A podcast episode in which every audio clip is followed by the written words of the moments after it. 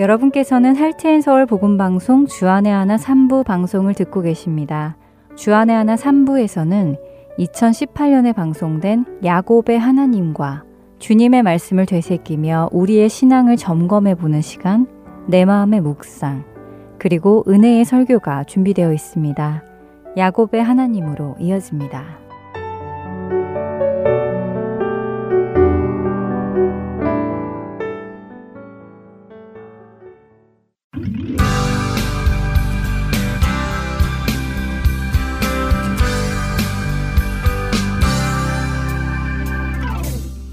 청자 여러분 안녕하세요. 야곱의 하나님 진행의 민경은입니다. 네, 여러분 안녕하세요. 강승규입니다. 지난 시간 창세기 25장이 아브라함에게서 이삭으로 포커스가 옮겨지는가 싶더니 바로 야곱과 에서의 이야기가 나왔어요. 네. 벌써 장자권을 내게 팔라는 야곱의 모습도 나왔는데요. 그렇습니다. 언뜻 보면 아브라함에게서 바로 야곱으로 넘어가는 듯한 느낌도 있다고 말씀드렸지요. 하지만 그렇지는 않다는 말씀드렸습니다. 네.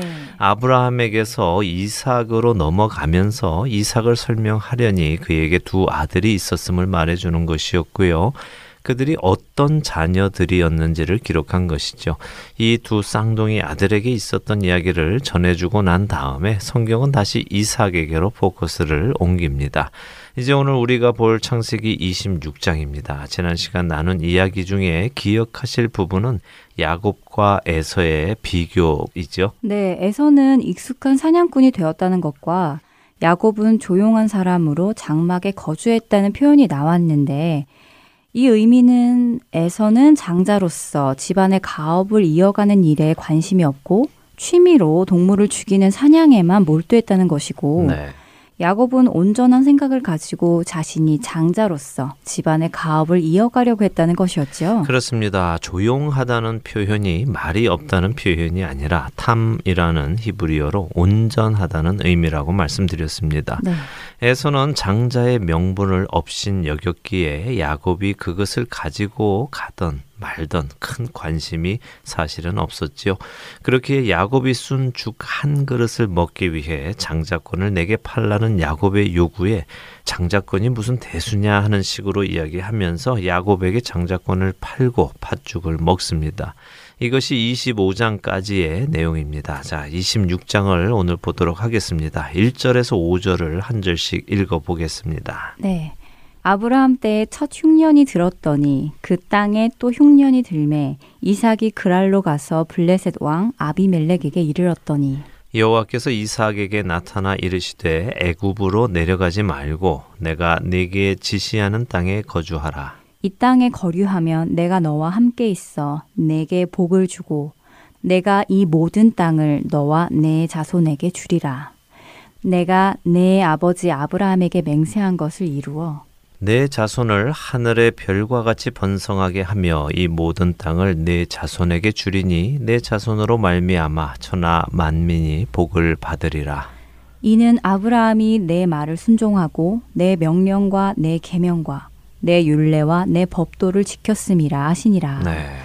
네, 아브라함의 때에 첫 흉년이 들더니 이삭의 때에도 흉년이 드는 것으로 이야기가 시작되는군요. 그렇습니다. 아브라함 때에도 흉년이 들더니 그 아들 이삭의 때에도 흉년이 드네요. 이 흉년이 드는 것 가만히 생각해 보면요. 세상의 관점으로 보면 흉년이 드는 것은 안 좋은 일이죠. 네. 먹고 살기가 힘들어진 거니까요.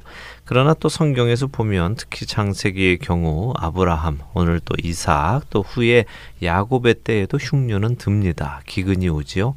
그러나 이 흉년들이 결국에는 어떤 결과를 가지고 오는가 하면요. 모두에게 하나님을 경험하게 하는 기회로 작용했다는 것입니다. 또 우리가 잘 아는 룻기 역시 흉년이 들어서 엘리멜렉의 가족이 베들레헴을 떠나는 이야기로 시작이 되지만 결국 하나님을 경험하고 그 하나님께서 다윗 왕을 보내주시는 은혜가 나오지요. 그러니까 우리 신앙에서 흉년을 만난다는 것, 다시 말해 기근을 만난다는 것을 두려워하지 말고 오히려 이 기회에 하나님을 경험할 수 있겠구나 하는 기대를 하면서 또 주님 만날 것을 사모하는 것이 바람직한 일일 것입니다. 어, 흉년이 꼭 나쁜 것은 아니다. 결국 우리에게 고난이 꼭 나쁜 것은 아니다라고 생각해도 된다는 말씀이겠군요. 네. 그런 시간을 통해 하나님을 더욱 경험하게 되니 말입니다. 맞습니다. 어려움 속에서 우리의 믿음은 더욱 굳 건해지니까요. 네. 야고보서 1장 2절은 내 형제들아 너희가 여러 가지 시험을 당하거든 온전히 기쁘게 여기라고 하십니다. 왜냐하면 이런 시험이 결국 우리를 온전하고 구비하여 조금도 부족함이 없게 할 것이기에 그렇다고 하시지요. 그러니 인생의 흉년 만나기를 두려워 마시기 바랍니다. 솔직히 우리의 삶을 돌아보면요. 어려울 때 주님을 만난 것이 대부분이지요. 그 당시에는 힘들었지만 결국 값진 주님을 알게 되었으니 충분히 힘든 가치가 있다고 믿습니다. 자, 흉년이 들자 이삭은 그랄로 갔다고 합니다. 블레셋의 왕 아비멜렉에게 이르렀다고 하시는데요. 그랄 왕 아비멜렉 들어보셨죠? 네, 들어보았습니다. 예전에 이삭의 아버지 아브라함이 소돔과 고모라의 멸망을 본 후에 옮겨갔던 곳의 왕이었지요. 그렇습니다. 지중해 가까운 쪽에 있던 성읍입니다. 이 그랄의 왕은 아비멜렉이었습니다. 그때 아브라함의 아내 사라가 아비멜렉에게 데려감을 당했지요. 예, 그 부분에 대한 설명은 아브라함의 하나님 시간에 해 드렸습니다. 사라가 당시에 예뻐서라기보다는 많은 수의 아브라함의 식구들이 이 성읍에 들어와서 사니까 그랄 왕 아비멜렉의 입장에서는 정략 결혼을 통해서 화친을 맺을 수밖에 없었지요. 그런데 오늘 등장하는 이 아비멜렉이요. 아브라함과 화평을 맺었던 그 아비멜렉이냐?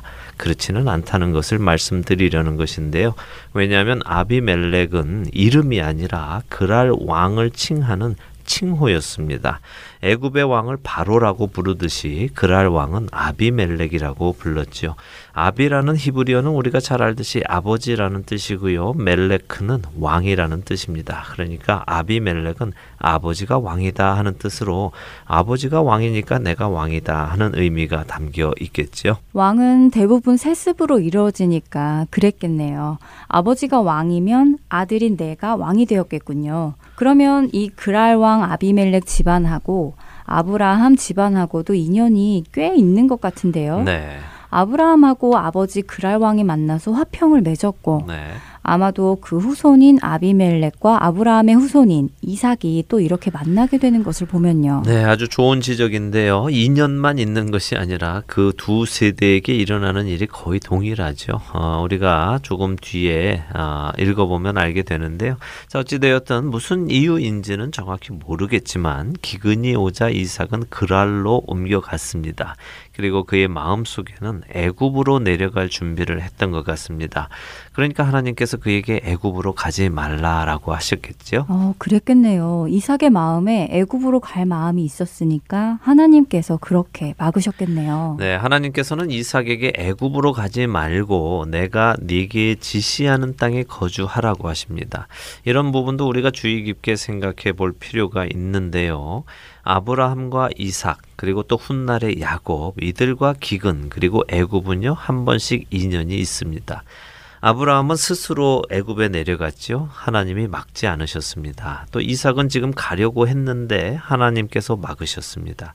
훗날 야곱 때 또 자세히 다루겠지만 야곱은 가고 싶은 마음은 있었는데 가기를 두려워했습니다. 그런 그를 하나님께서는 또 가라고 하시지요. 3대를 거쳐서 기근이 왔을 때 그들 모두는 애굽에 가려는 생각이 있었지만 각자를 향한 하나님의 뜻은 달랐다는 것입니다. 그런데 그 이유는 무엇이냐? 왜 하나님은 그렇게 각자에게 다르게 말씀을 하셨는가 하면은 그것은 첫째 일을 통해서 그들이 하나님을 더 알게 되고 경험하게 되는 것이고요. 둘째는 하나님의 뜻이 이루어지기 위함이라는 것입니다. 아브라함은 아브라함대로 애굽으로 내려가서 겪을 그 힘든 일을 통해 하나님을 경험하는 것이 목적이었고요. 이삭은 거기까지 가지 않아도 여기서 충분히 하나님을 경험하는 것입니다. 또 야곱은 내려가야만 하나님의 뜻을 더 깊이 경험하게 되는 것이라는 말씀입니다. 그렇게 우리의 삶 속에서도 우리를 인도하시는 하나님의 뜻을 그때그때 민감하게 깨닫고 반응해야 한다는 말씀을 드리려는 것입니다. 아, 누군가 그런 경험을 했다니까 나도 그런 경험을 해야 한다는 것은 그럴 수도 있고 아닐 수도 있다는 말씀이죠. 그러니 너무 남의 경험에 의존하지 마시라는 말씀을 드리고 싶습니다. 네, 우리 각자에게 꼭 맞는 방법으로 우리를 빚어가시는 그 하나님을 경험하라는 말씀이군요. 네, 그렇습니다. 자, 이렇게 이삭에게 나타나신 하나님께서 그로 애굽에 가지 말 이유를 설명해 주시죠. 내가 너와 함께 있을 것이다. 내게 복을 줄 것이다. 이 모든 땅을 너와 네 자손에게 줄 것이다. 네 아버지 아브라함에게 내가 맹세한 것을 다시 말해 내가 약속한 것을 다 이룰 것이다. 네 자손을 하늘의 별과 같이 번성하게 할 것이다. 네 자손으로 말미암아 천하 만민이 복을 받을 것이다 라고 설명을 해 주십니다. 이 약속은 하나님께서 창세기 12장과 22장에서 아브라함에게 해 주셨던 약속들입니다. 그 약속들을 이제는 그 약속의 아들인 이삭에게도 주시는 것이죠. 하나님의 뜻을 이들을 통해 이루시겠다는 하나님의 의지의 표현을 다시 한번 확인해 주시는 것입니다. 자, 이제 6절에서 11절을 한 절씩 또 보겠습니다. 이삭이 그랄에 거주하였더니 그곳 사람들이 그의 아내에 대하여 물음에 그가 말하기를 그는 내 누이라 하였으니 리브가는 보기에 아리따움으로 그곳 백성이 리브가로 말미암아 자기를 죽일까 하여 그는 내 아내라 하기를 두려워함이었더라. 이삭이 거기 오래 거주하였더니 이삭이 그 아내 리브가를 껴안은 것을 블레셋 왕 아비멜렉이 창으로 내다본지라. 이에 아비멜렉이 이삭을 불러 이르되 그가 분명히 네 아내건을 어찌 네 누이라 하였느냐. 이삭이 그에게 대답하되 내 생각에 그로 말미암아 내가 죽게 될까 두려워하였음이로라. 아비멜렉이 이르되 내가 어찌 우리에게 이렇게 행하였느냐. 백성 중 하나가 내 아내와 동침할 뻔하였도다. 내가 죄를 우리에게 입혔으리라. 아비멜렉이 이에 모든 백성에게 명하여 이르되 이 사람이나 그의 아내를 범하는 자는 죽이리라 하였더라. 음, 아버지 아브라함이 했던 거짓말을 아들인 이삭도 똑같이 하는군요. 예, 우습기도 하고 또 안타깝기도 하지요. 네. 예, 그러나 이런 모습을 성경이 우리에게 알려주시는 이유를 잘 생각해 보아야 합니다. 단순히 약속의 아들인 이삭도 거짓말을 했네. 별 볼 일 없군. 뭐 혹은 또 어떤 분들은 이런 말씀도 하십니다. 죄는 대물림 된다. 또 이런 식으로 어, 말씀하시기도 하시는데요. 지금은 그런 식으로 볼 것이 아니라요. 지금 이삭의 상황을 생각하며 이삭의 심리 상태를 생각해 보기를 바랍니다. 자, 방금 하나님께서 나타나셔서 애굽으로 가려던 그의 생각을 아시고 가지 말 것을 말씀해 주셨죠. 네. 그러면서 하나님께서 약속을 해 주셨습니다. 내가 너와 함께 할 것이고 내 자손을 많게 해줄 것이다. 이 모든 땅을 너와 네 자손에게 줄 것이다. 내게 복을 줄 것이다. 이런 약속의 말씀을 주셨습니다. 그래서 그 말씀을 듣고 이삭이 애굽에 가지 않고 그랄에 거주했습니다. 아브라함 때도 마찬가지였습니다. 하나님께서 내가 너와 함께 한다는 약속의 말씀을 주셨는데도 그런 아내로 인해 자신의 목숨이 위태로울 것을 걱정했죠. 이삭도 마찬가지인 것입니다. 하나님으로부터 금방 약속의 말씀을 듣고도 그 말씀을 믿어서 애굽으로 가지 않으면서도 막상 그랄에서 사람들이 자기 아내 리브가를 보면서 야, 그 대단한 미인이신데 누구신가? 혹시 아내신가? 이렇게 물으니까 걱정이 앞선 거죠. 하나님의 약속은 생각나지 않고 바로 내 앞에 닥친 두려움. 혹시라도 이 사람들이 아름다운 리브가를 얻기 위해서 나를 죽이지는 않을까 염려가 된 것이죠. 어, 그렇다면 약속의 아들인 이삭도 하나님의 말씀을 듣고 순종은 했지만 아직 그의 마음 안에 하나님의 말씀에 대한 확실한 믿음은 없었다고 이해할 수 있다는 말씀인가요? 네, 그렇죠. 사실 이삭의 이런 모습은요, 우리 모두의 모습이기도 합니다. 아브라함의 모습도 마찬가지고요. 우리도 성경을 통해서 하나님께서 그 백성을 지키실 것을 읽고 듣고 믿고 있습니다. 또 하나님께서 그 아들을 주실 만큼 우리를 사랑하시는 것도 믿고 있지요. 물 가운데를 또 불 가운데를 지나도 나를 해치지 못할 것을 우리는 이사야 서를 통해서 알고 있지만 막상 우리의 삶 속에 어려움이 닥치면 두렵습니다. 덜덜 떨리고 어떻게 과연 이 문제를 해결할까? 하나님을 믿고 평안을 얻기보다는 내 스스로 문제를 해결하려고 합니다. 거짓말을 해서라도 말입니다. 음, 그렇게 말씀하시니까 이삭에게 뭐라 할 말이 없네요. 결국 이삭의 모습이 제 자신의 모습이라는 것이 느껴집니다. 그렇습니다. 그의 믿음 없음을 탓할 것이 아니죠. 오히려 우리가 보아야 할 것은 아브라함 때도 마찬가지로 이렇게 믿음이 아직 연약하여 거짓말로 자기 생명을 보존하려 하는 이들을 하나님께서 어떻게 믿음이 강건해지도록 만들어 가시는가 하는 것입니다. 이를 통해 우리의 믿음도 강건해져 갈 것이고요. 어, 믿음은 말씀을 통해 생깁니다. 하지만 경험을 통해 굳게 서갑니다. 아브라함도 믿고 의로 여기심을 받았지만 30년이 넘는 시간을 믿음의 훈련을 받으며 믿음이 서갔고요. 그로 인해 이삭을 번제로 드릴 수 있는 믿음에까지 가게 된 것입니다. 네. 이삭의 믿음도 오늘 하나님께서 만지시기로 지금 하신 것입니다. 그의 믿음을 세우시기로 한 것이죠. 지난 시간에도 나누었지만 우리가 너무 조급해하지 말고 우리 앞에 모든 일을 펼쳐놓고 인도하시는 그 하나님의 손길을 따라간다면 하루하루 변화하여 결국 믿음의 자녀로 굳게 서는 날이 올 것이라는 마음이 생깁니다. 기대가 되네요. 네, 그런 기대를 가지고 하루하루를 살아가면 좋겠습니다. 네. 어, 자, 이삭이 이렇게 아내를 누이라고 거짓말을 하고 그 아래 살았습니다. 성경은 그가 거기 오래 거주했다고 하십니다. 그런데 거짓말이라는 것이요, 하루 이틀은 가능하지만요, 이렇게 오래 살게 되면 아내를 누이라고 속이는 것은 한계가 있지요. 어느 날 이삭이 그 아내 리브 리브가를 껴안은 것을 아비멜렉이 창을 통해 본 것입니다. 음. 어 누이라고 했는데 껴안는 것이 누이를 껴안는 것과는 조금 달랐겠지요. 음. 그래서 아비멜렉이 이삭을 불러서 책망을 합니다. 내가 보니 누이가 아니고 분명히 아내인데 어찌하여 누이라고 속였느냐 하고 책망을 하는 것이죠. 그러자 이삭이 솔직히 자기 심정을 해명을 합니다.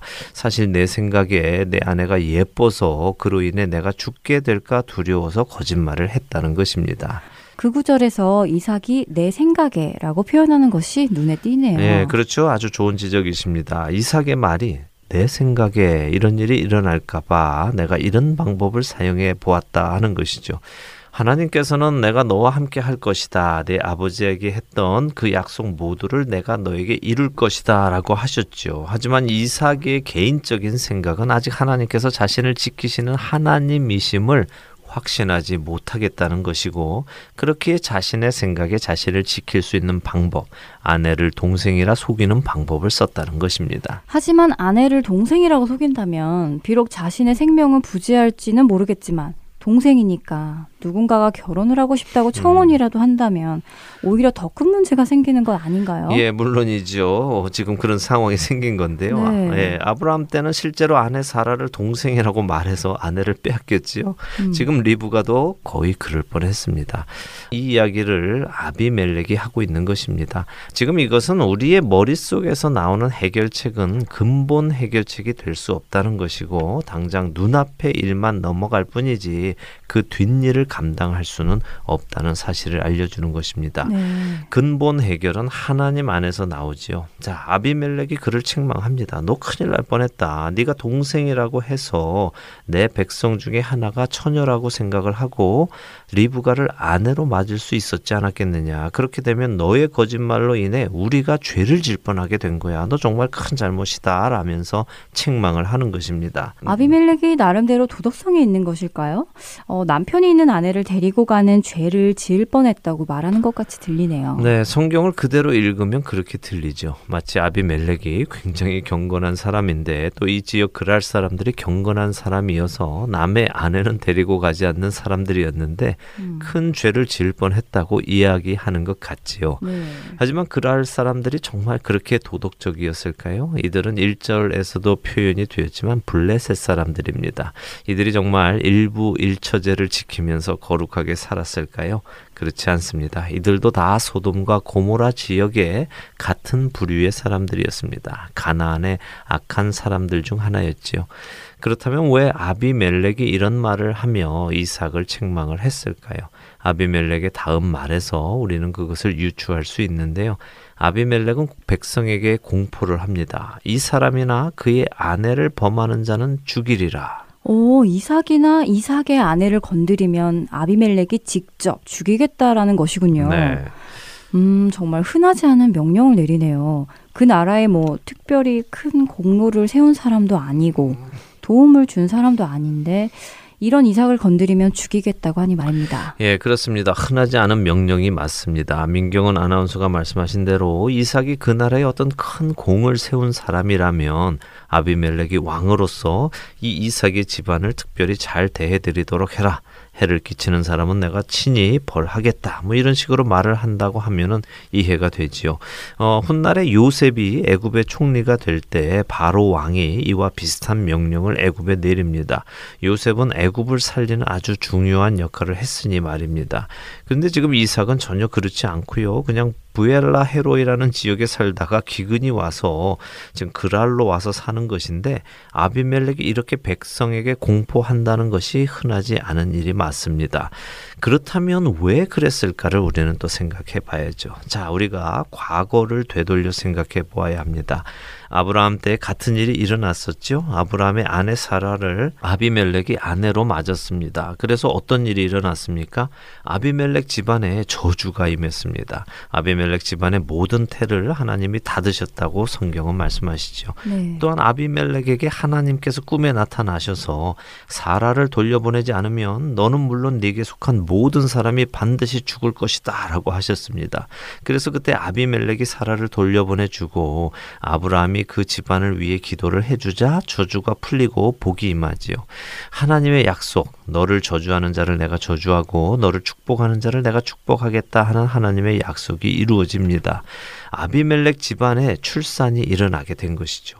오늘 이삭을 만나는 이 아비멜렉이 당시에 이미 태어나 있었는지 아니면 아브라함의 축복을 받은 후에 태어났는지 정확히 알 수는 없지만 적어도 자기 선대의 아비멜렉 그러니까 아브라함을 만난 이 아비멜렉 왕으로부터 이 아브라함 집안을 건드려서는 안 된다. 건드리면 우리 민족 모두가 죽는다 하는 이야기는 어려서부터 교육을 받았을 것입니다.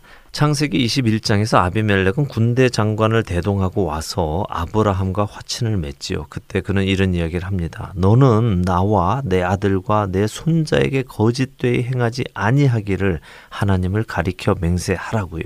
아비멜렉은 너무 겁이 난 것이어서 내 자손에게라도 절대 오늘 같은 거짓말 하지 말라. 아내를 동생이라 해서 우리 집안에 저주가 임하게 하지 말라고 말한 것입니다. 그런데 그 일이 지금 그 아비멜렉의 아들일지 손자일지 정확치는 않지만 아들일 확률이 많겠지요.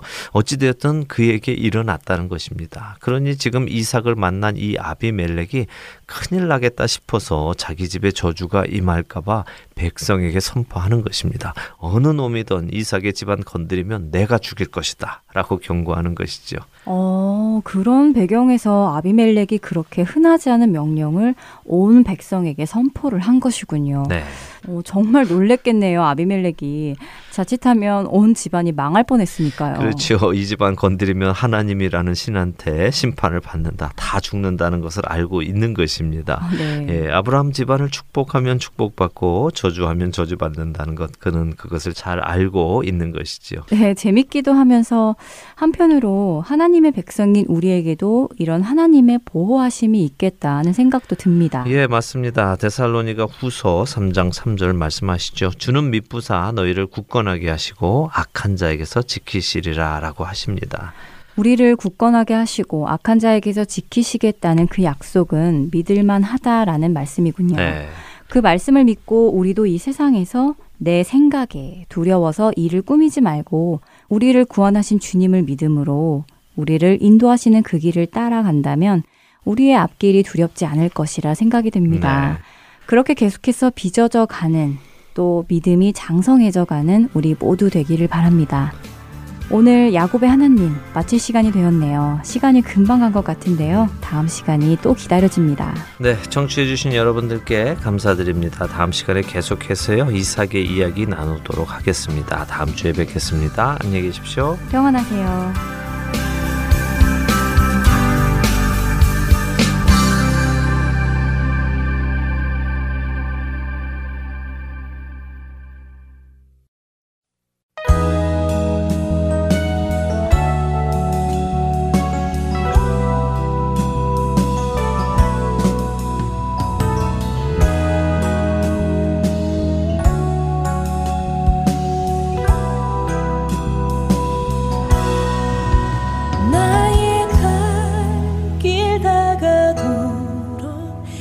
Jesus.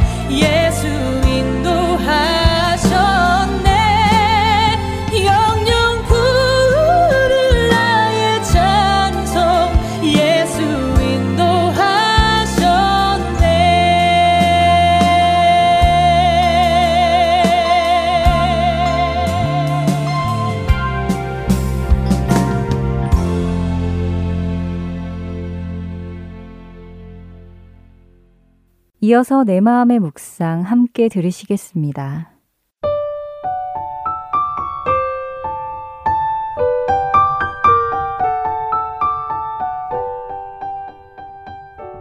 우리가 신앙생활을 하면서 자주 듣게 되는 말들이 있습니다. 그 중에 영적 훈련이라는 말이 있는데요. 영적 훈련은 거룩한 하나님의 자녀답게 살아가기 위해 또한 두렵고 떨리는 마음으로 구원을 이루며 살아가기 위해 꼭 필요한 훈련 중의 하나입니다. 오늘은 이 영적 훈련 중의 하나인 금식에 대해서 얘기 나눠보고 싶은데요. 금식이라 하면 여러분 어떤 생각이 먼저 드세요? 어떤 간절한 기도의 제목을 놓고 하나님께 그 기도를 들어주시라고 간절히 매달릴 때 사용하는 방법이라고 생각이 드시죠? 만일 금식을 그렇게만 생각하신다면 금식이 영적 훈련의 하나라는 말이 잘 와닿지 않으실 거예요.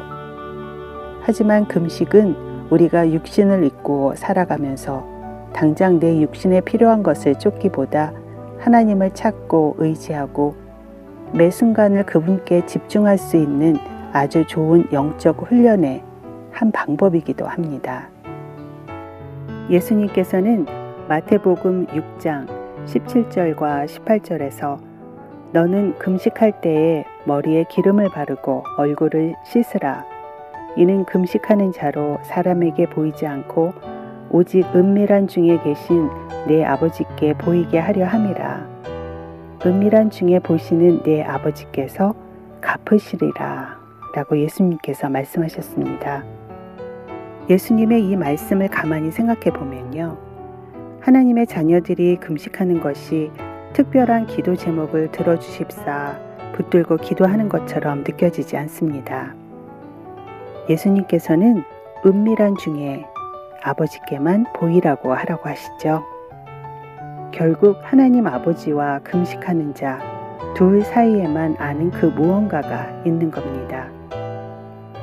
예수님께서는 이렇게 은밀한 중에 하나님 아버지께 금식하며 나아가면 은밀한 중에 보시는 하나님께서 갚으시리라고 말씀하십니다. 너의 그 간절한 금식 기도를 들어주리라 라고 말씀하지 않으시죠? 갚으신다는 말씀은 어떤 의미일까요? 갚는다는 말에는 보상한다 혹은 보답한다는 의미가 담겨 있죠. 같은 장 마태복음 6장 4절에서도 예수님께서는 이 단어를 또 쓰십니다. 내 구제함을 은밀하게 하라. 은밀한 중에 보시는 너의 아버지께서 갚으시리라. 남들이 모르게 내가 드러나지 않게 누군가를 구제한다는 것은 나를 위한 구제가 아니라 철저하게 구제가 필요한 사람을 위한 구제입니다. 그렇게 남을 위해 국류를 베푸는 사람에게 하나님께서는 그 선한 행동을 보상하신다는 거죠. 그렇다면 금식은 어떨까요? 예수님께서는 광야에서 40일이나 금식하시고도 사람이 떡으로만 살 것이 아니라 하나님의 입으로부터 나오는 모든 말씀으로 살 것이라고 하셨습니다. 그렇습니다. 금식이 영적인 훈련이 되는 이유는 바로 이것 때문이죠. 비록 이 땅에서 육신을 입고 살아가기에 당장 이 육신을 지탱해야 할 모든 것이 필요하지만 그러나 그 필요를 넘어서 주님께 나의 시선을 고정하고 그분의 말씀을 따라 내가 살아가야겠다 하고 결단하는 것이기 때문입니다. 그리고 은밀한 중에 이렇게 주님께 집중하는 사람들에게 하나님께서는 상을 주시는 것입니다.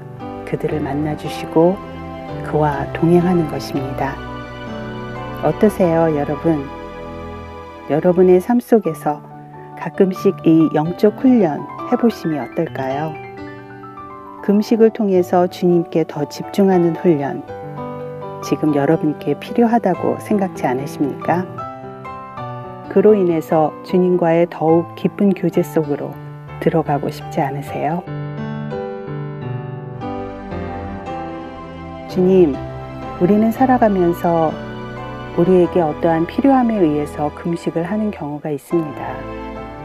그러나 내가 원하는 어떤 것을 얻기 위한 금식을 넘어서 세상 속에서도 주님의 말씀에 집중하기 위해 금식으로 영적 훈련하기를 간절히 원합니다. 이를 통해서 주 안의 기쁨을 누리고 거룩한 신앙생활이 회복될 수 있도록 도와주세요. 예수님 이름으로 기도드렸습니다. 아멘.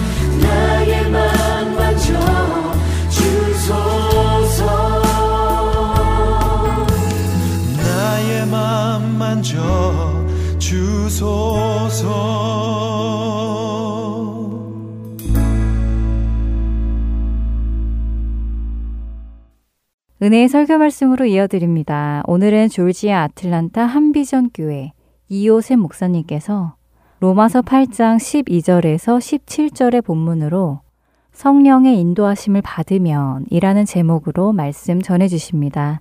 은혜 시간 되시길 바랍니다.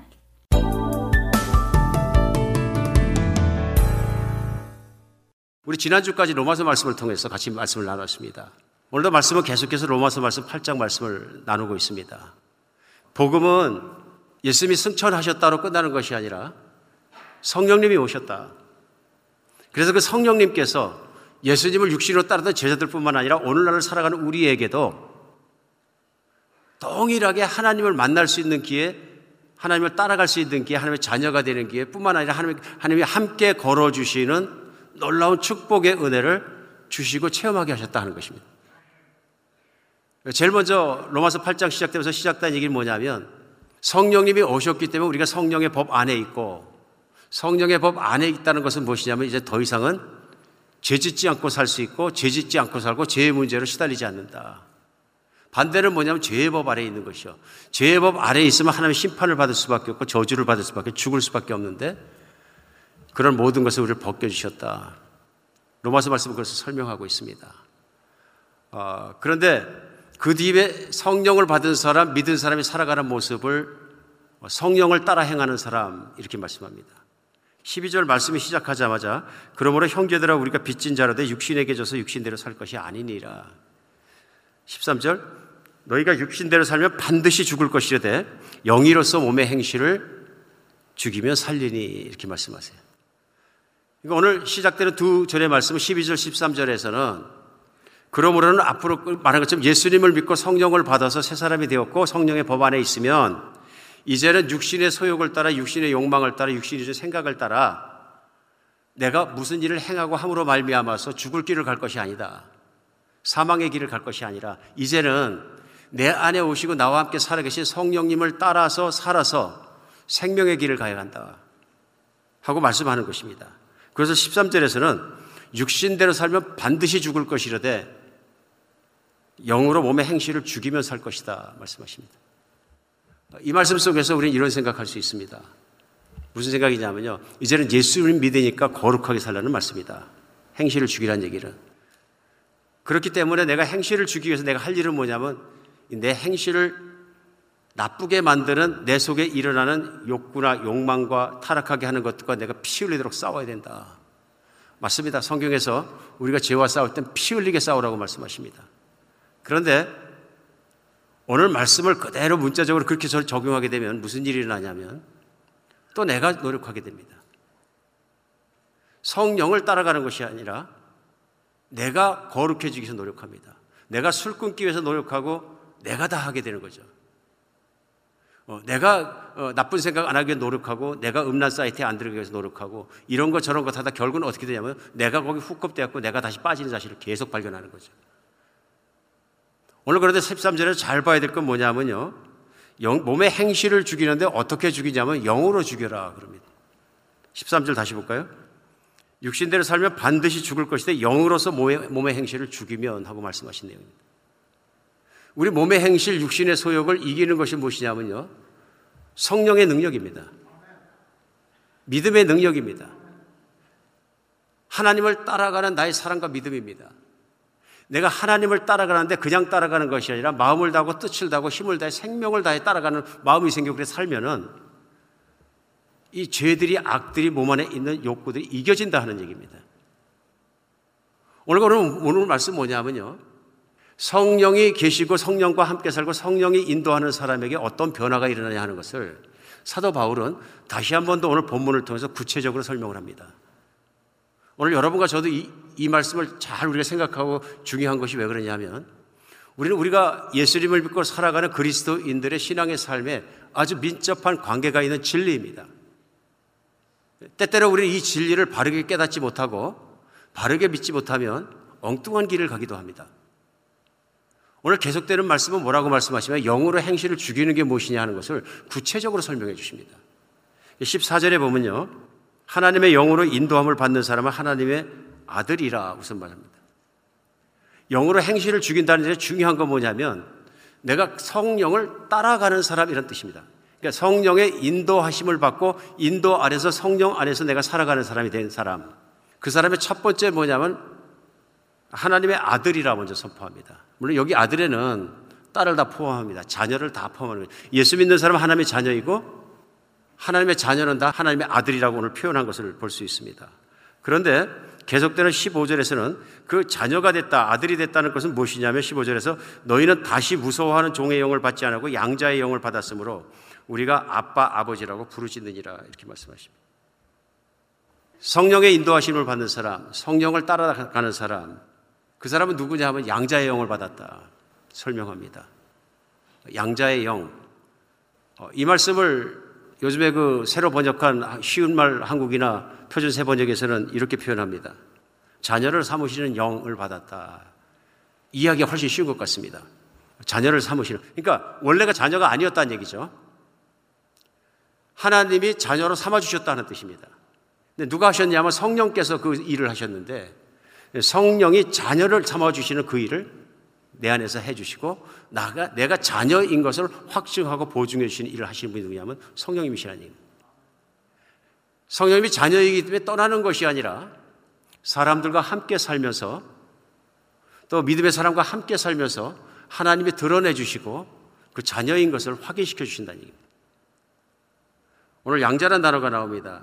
양자는 뭐냐 하면 자기 자식이 아니었는데 자기 자식으로 삼는 일이죠. 우리 로마에서는 이게 아주 유명했습니다. 많은 사람들이 양자를 삼았던 것 같아요. 이해할 수 있는 게 로마 제국이 전투를 많이 했거든요.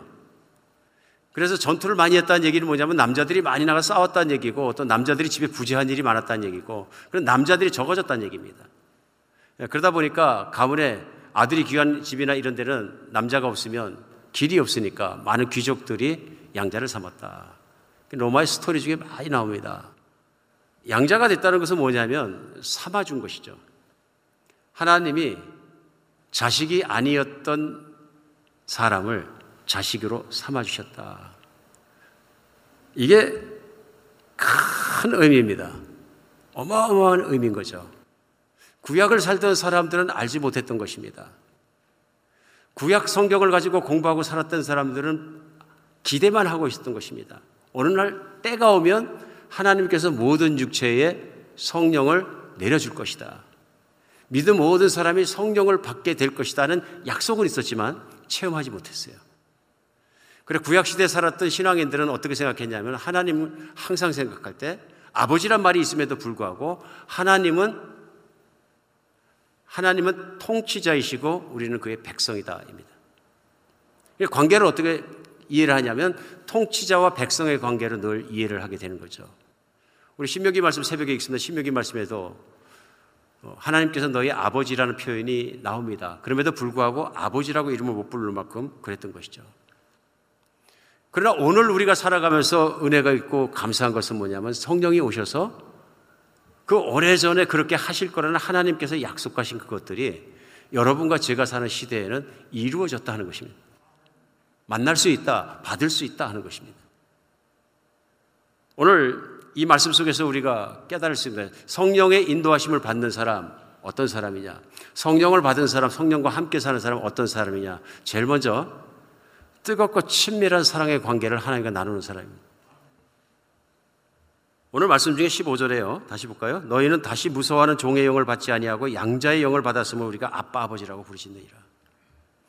양자로 삼아 주셨기 때문에 내가 양자가 되었기 때문에 하나님의 자녀가 되었기 때문에 나타나는 일이 무엇이냐면 하나님을 아빠 아버지라고 부른다. 대표적으로 얘기했습니다.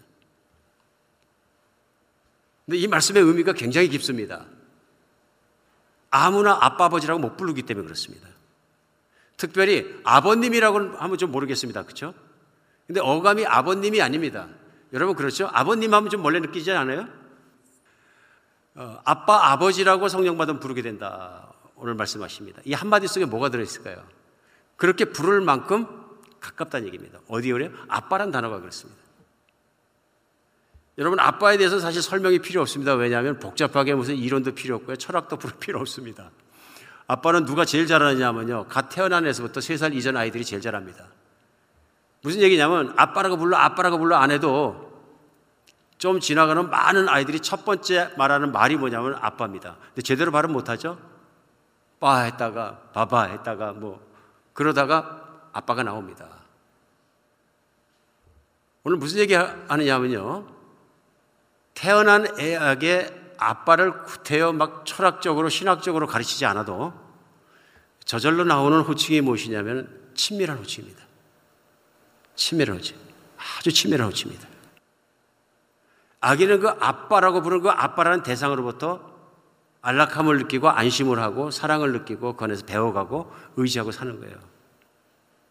그러니까 우리가 초등학교 다닐 때까지 세상에서 제일 힘이 세고 제일 능력 있고 제일 무서운 분은 아빠예요. 제일 사랑하는 분도 아빠고 내가 믿고 싶은 분도 아빠가 되고 정상적인 가정에서 얘기입니다. 예. 아빠가 되는 거죠. 오늘 하나님을 두려워서 못 부르던 사람이 때에 따라서는 정말로 만날 수 없어 못 부르던 사람이 이제는 하나님을 부르는데 그냥 무섭게 부르는 것이 종의 영을 받은 것이 아니라 양자의 영을 받았기 때문에 내가 자녀가 되었기 때문에 아빠라고 부른다 하는 얘기입니다. 아빠라고 부른다. 여러분, 하나님을 아빠, 아버지라고 부르는 순간 무슨 일이 일어나는지 아십니까? 은혜 받으신 분 다 아십니다. 하나님을 아빠, 아버지라고 부르는 순간에 기가 막히게 큰 일이 납니다. 무슨 얘기냐면 내 생각과 존재와 인생과 모든 게 다 바뀌어버립니다. 이거 한마디예요. 정말입니다. 하나님이 나의 아버지가 되셨다. 오늘 굉장히 아름다운 날입니다. 봄날이고요. 여러분 안 보시겠는데 제가 이쪽으로 현관문을 통풍해서 열어놨기 때문에 빛이 가득 있는 게 보여요. 그만 보이는 것이 아니라 연초록과 봄이니까 짙은 초록이 조화를 이루면서 나무가 올라가고 거기에 꽃이 피고 잔잔한 바람이 있고 이루 아름다운 거 이루 말할 수가 없어요. 근데 우리가 볼 때는 그렇게 보였고 그냥 그냥 아름답구나 봄이니까 그러시기 봤던 것일지라도 하나님의 아빠가 되고 하나님의 하나님이 나의 아버지가 되고 나가서 보면 하늘을 보니까 하늘을 만드신 분이나 햇빛을 내치는 태양을 만드신 분이나 이 모든 걸 만져서 내가 만족하고 숨 쉴 수 있고 행복하고 존재하고 하게 하는 분은 내 아버지시라는 확실한 믿음이 들면 저절로 월십이 됩니다. 저절로 예배가 되고 저절로 기쁩니다. 하늘 향해 벌린 두 팔 벌린 나무들처럼 나도 두 팔 벌리고 서고 하나님을 찬양하고 싶고 그런 마음이 되는 거죠. 예전에 제가 공부, 신학 공부할 때가 있었는데 학교를 마치고 한 3시간 떨어진 오클라마 도시에 가서 대학생들을 매주 가르쳤는데요. 그 주립대학교에 한국 학생이 많이 있었고 모아가지고 이제 같이 훈련도 하고 그랬는데 세 시간 올라가면서 기도도 하고 찬양하고 올라가다 올라가면 다른 거 몰라도 그냥 하나님 은혜가 너무 감사하고 자녀가 됐던 게 너무 감사해서 막 이 찬양하고 월십하고 싶은데 차 안에서 도저히 안 됐길래 고속도로에 휴게소도 아닌데 길가에 탁 세워놓고 아, 그냥 뛰쳐나가서 고속도로 옆에 들판에 가서 손을 번쩍 들고 찬양했던 기억이 나요. 지나가는 사람 보면 다 미쳤다 그랬을 겁니다. 정신이 나갔다. 어, 저하고 하나님 그러나 그 벌판에서 만날 수 있었습니다. 왜냐하면 하나님을 만났으니까 하나님을 사랑받는다는 가슴에 복받치면 저절로 하나님 앞에 기쁜 고백들이 나온다. 예, 저 같은 인간을 하나님이 아들 삼아 주셔갖고 또 이렇게 붙잡아 주시고 하는 그 은혜가 너무 감사하니까 이- 뭘 느끼게 되면 오버플로잉 하는 거예요.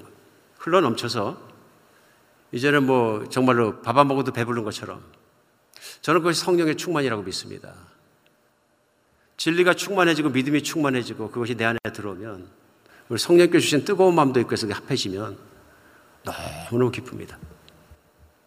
그래서 그리스도인의 삶의 대표적인 대표적인 모양은 뭐냐면 기쁜 겁니다.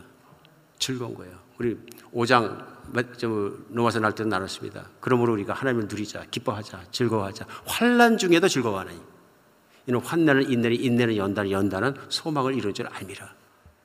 인간이 가장 슬프다는 환난 중에도 우리가 즐거워하고 기뻐할 수 있는 것은 성령 충만돼야 된다는 얘기죠. 성령이 오시면 성령이 나를 채우시면 그 진리의 영식을 진리가 나를 채워주시는데 그 진리가 뭐냐면 하나님은 목숨 바쳐 너를 사랑한다 이거든. 오늘 근데 문제가 뭐냐 하면요. 하나님은 나를 사랑하시고 하나님 예수 그리스도를 보내주셨고 그가 흘린 보혈로 말미암아 죄를 사함 받고 내가 하나님 자녀가 된 것을 믿습니다. 교리에 동의합니다. 중요한 거죠. 사람 믿음으로 구원받고 믿음으로 하나님의 자녀가 되니까요. 근데 거기까지예요. 교회를 같이 섬기고 생활해서 많은 경우에 보면 많은 교인들도 그렇고 다른 교회 교인들도 그렇고 보면 그런 경우가 많아요.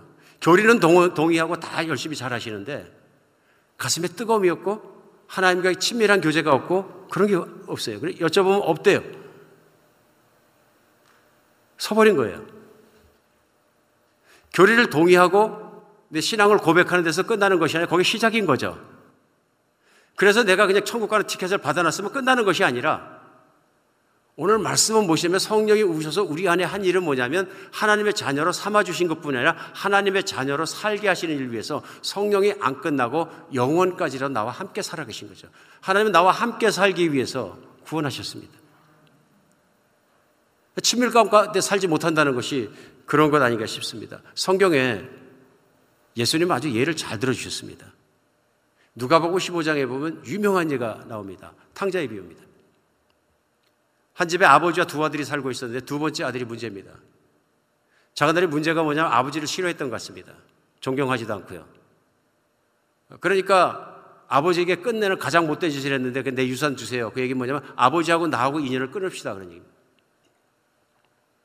유산은 아버지가 돌아가셔야 받는 것인데 내가 지금 유산을 주면 유산 갖고 떠나면 다시는 돌아오지 않을 테니 아버지하고 나하고 연을 끊읍시다 그런 얘기입니다. 아버지를 좋아하지 않는 아들입니다. 그러나 그 아들은 틀림없습니다. 아들입니다. 결국 성경의 스토리는 아버지가 유산을 내주게 되고 그 아들이 유산을 가지고 멀리 떠나가지고 허랑방탕하고 살았다.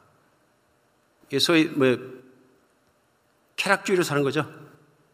내 몸이 좋다고 하는 건 다 했다는 얘기죠. 내 육신의 소원이 기쁘게 여기는 건 다 했다는 얘기. 그러다 보니까 파산하고 파산한 지역에 기근이 들고 구걸해서 먹고 살라 했더니 구걸할 것도 없고 굶어 죽게 생긴 거예요. 죽는 것보다는 아버지께 돌아가서 종로로 타는 게 낫겠다. 왜냐하면 과거에 보면 종들도 배불리 먹고 편안하게 잠자고 살았으니까. 그래서 아버지 집을 돌아갑니다. 고민하죠? 고민합니다. 내가 진 죄는 어떡할 거냐. 나하고 아버지 관계는 다 끝내고 왔는데 나는 죽을 때까지 그쪽 쳐다보지도 않고 돌아가지 않을 거라고 생각하고 결심하고 돈 가지고 내가 나왔는데 이제 가면 뭐라 그러나. 그래서 생각한 게 뭐냐면 아버지 아들이라는 얘기는 기대도 않고 왔으니까 뭐 그래 달라는 얘기도 아니고 나를 그냥 종 중에 하나처럼 밥 먹게 해주시고 일만 좀 시켜주십시오. 부탁해서 들어갔는데 들어가기 전에 아버지가 뛰어나오시잖아요. 뛰어나서 그 아들을 얼싸안고 기뻐하고 제일 먼저 한 일이 뭐냐면 아들의 위치를 회복시켜 주시니. 깨끗한 옷 갖다 입혀라. 가락지 갖다 끼워라. 내 자식인 걸 보- 보증해라. 사람들이 보니까 거지도 그런 거지가 없는데 아들로 다시 주신 거예요. 너는 내 아들이었고 지금도 내 아들이고 너는 영원히 내 아들이다 내가 아들인 건 내 마음속에서 내, 존, 내 존재 속에 변함이 없다 너는 무슨 짓을 했더라도 너는 내 아들이다 난 널 용서한다 그런 얘기입니다 탕자가 집을 떠나기 전에는 한 집에 살았지만 아버지하고 아들은 형식적인 관계가 있습니다. 부자간입니다. 그런데 실제로 교제를 통해서 만나고 사랑하고 서로 살아가는 데 있어서는 아들이 아니에요. 그런 것이죠. 자칫 잘못하면 교회 안에 이런 일이 일어난다는 얘기입니다.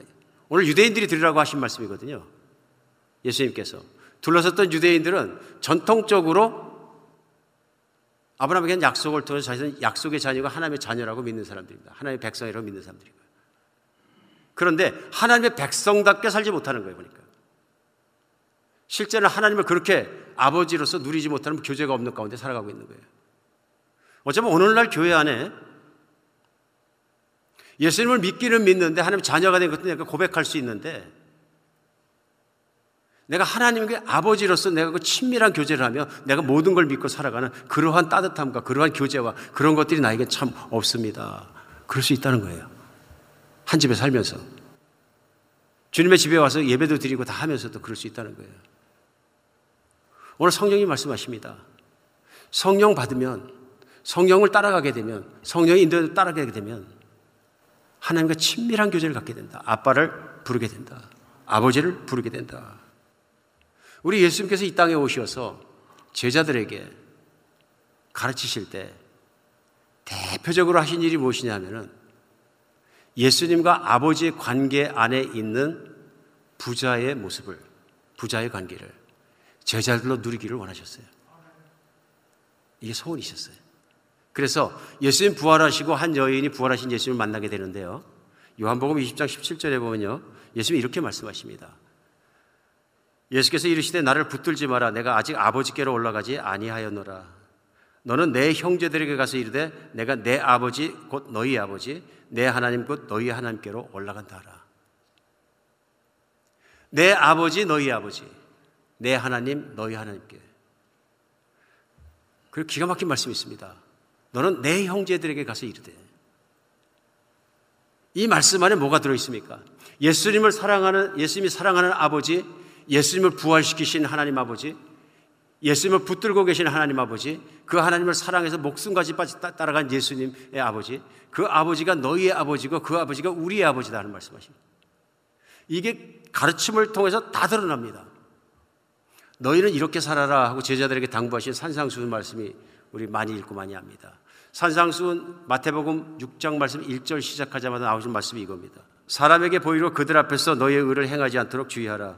그리하지 아니하면 하늘에 계신 너희 아버지께 상을 받지 못하리라. 아버지입니다. 그런데 강조하십니다. 너희 아버지.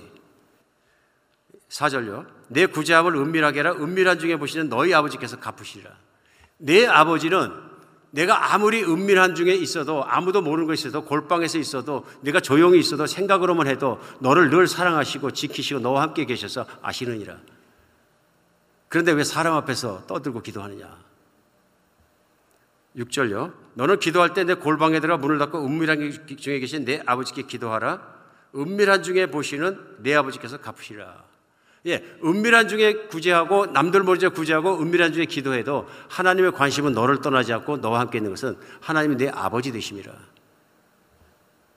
6절이요, 8절이요. 그러므로 그들을 본받지 말라 이방인들이죠. 아니면 유대인 중에서 형식으로 따라갔던 바리새인과 율법사와 그런 사람들 얘기입니다.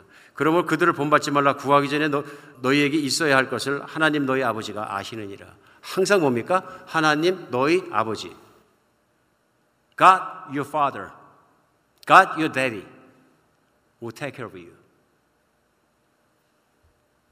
그래서 마태복음 6장 9절에는 오늘도 저희가 했으면 우리 주기도문에 나오는 이 말씀이 나옵니다. 그러므로 너희는 이렇게 기도하라. 하늘에 계신 우리 아버지여 이름이 거룩히 여김을 받으시오. 하늘에 계신 우리 아버지여 예수님이 십자가에 못 박히신 가장 큰 이유 중에 하나는 하나님을 아버지라고 불렀기 때문입니다. 그걸 신성모독으로 받아들인 거죠. 아버지께서 일하시니 나도 일한다. 아버지께 내 안에 항상 계시고 아버지께 말하시면 내가 아버지의 말을 하느니라. 너희가 나를 보았으면 아버지를 보았느니라. 항상 아버지인데요. 이 아버지를 아신다, 아버지라고 부른다. 그것을 신성모독으로 봐서 십자가에 죽여야 된다고 제사장들이 주장한 것이죠. 근데 이것이 너무너무 중요합니다. 너무 중요한 것입니다. 하나님 우리를 하나님과 자녀 관계로 이끌어 가시고 이끌어 가시는 것뿐 아니라 성령으로 우리 내면을 충만케 하십니다. 성령이 충만해졌다는 얘기는 뭐냐면 예수님이 가르치실 때 요한복음 14장부터 나오는 말씀이 그런 진리의 영이라 그가 내 말을 가지고 말할 것이다. 또 생각나게 내가 아버지를 가르쳤고 아버지를 따랐고 아버지께로 가고 너에게 아버지를 너희, 너희를 아버지께로 인도하였는데 성령이 그 일을, 그 일을 하실 것이다. 성령이 너희 것이면 그 일을 해서 아버지와 관계를 맺게 하고 아버지 안에 살게 하고 성령이 다 그 일하기 때문에 너희가 성령의 충만함을 받으라. 충만은 뭐냐면요. 성령께서 그 일을 위해서 성경을 쓰시고 다 우리에게 주셨고 성경을 읽을 때 성경의 말씀은 진리거든요. 그 진리의 말씀을 성령이 믿는 사람 안에 박아넣어 주셔서 흘러 넘치도록 충만하게 해 주셔서 진리 따라 생각하고 진리 따라 붙잡고 그것을 따라가는 건데 그 진리는 뭐냐면 하나님이 예수 그리스도를 십자가에 못 박혀 죽게 하기까지 너를 사랑하신다 이제. 집 나갔던 탕자가 집 나가기 전에 아버지가 그렇게 사랑하는지 몰랐어요. 자기는 아버지가 싫었어요. 집 나갔던 탕자가 집에 돌아서 어떻게 됐을까요? 자나깨나 아버지께 감사하는 거죠. 나 같은 인간, 나같이 못돼 먹은 놈, 나같이 아버지 차버린 인간, 이 인간을 사랑하고 끝까지 부셔진 아버지의 사랑 앞에 무릎 꿇고 그다음부터 어떻게 살았을까요? 아버님이 했을까요? 아닙니다. 뛸래야 뛸 수 없는 관계가 돼서 살았다 그런 얘기죠. 이제는 정말로 아들과 아버지의 진정한 관계가 돼서 살았다는 이것이거든요. 물론 오늘 시간이 없습니다. 거기에서 큰아들이 등장합니다. 큰아들은 갈 때까지 가지 못한 아들의 모습을 보입니다. 아버지와 함께 살고 있는 남같이 사는 모습을 보입니다. 오늘 하나님은 우리가 그런 친밀한 가운데 살기를 원합니다. 이런 거죠. 하나님을 몰랐다가 자녀가 된다는 것이 어떤 것이냐. 감격할 수밖에 없는 일이다. 놀라운 일이다. 하나님의 영의 성령이 내 안에 오셨다는 건 놀라운 일이다. 뭐라고 표현할 수 없을 만큼 놀라운 일이다. 그런 얘기입니다. 예수 믿는 사람은 성령을 받은 것입니다. 그게 성령이 오신 뜻이거든요. 예수만 믿고 성령 받으니 나 잘 모르겠습니다. 그게 아니고 성령이 오신 거 하신 일입니다. 내가 예수님을 주님이라고 고백하고 있는 것은 성령의 능력이 아니고서는 안 된다 그러잖아요. 성령이 아니고서는 주라 고백할 자가 없다. 사도 바울 분명히 공품하잖아요. 오늘 예수를 믿는 사람에게 반드시 있는 것이 이런 친밀감입니다. 하나님과 나 사이에는 하나도 거릴 것이 없습니다. 제가 이렇게 신앙생활 하면서 보면 그런데 항상 그런 것이 아니라 이상하게 하나님과 나 사이가 좀 멀게 느껴지는 때가 있습니다. 그럴 때 마음이 되게 어렵습니다. 여러분, 술에 취하지 마라, 성령에 취하라 말씀하시거든요. 그러니까 그 말씀이 이해가 갑니다. 성령에 취하고 진리에 취하고 말씀이 충만하고 그 안에 딱 붙어 있을 때 성령님하고 있을 때는 취했기 때문에 아무리 어려운 일이라도 잘 몰라요. 지나가고 나서 오 이렇게 힘든 일 어떻게 지나갔지? 근데 아닌 게 아니라 웃으면서 지나간 거예요. 근데 이게 성령에 안 취했을 때는 어떤 일이 일어나냐면은 조그만 일도 못 참아요. 조그만 일도 봐도 되고 조그만 일도 감정이 컨트롤이 안 되고 막 이런 일이 일어나니까 어떻게 되느냐 하면은 작은 일이 큰 문제가 되고 큰 문제를 하려니까 감당도 안 되고 막 문제가 있고 씨름하다 보니까 나도 지치고 목회하는 경우에는 그렇습니다. 같이 사역하는 사람들도 지키고 주변에 있는 사람들도 지칠 수 있다. 나 자신에게 지치는 거죠.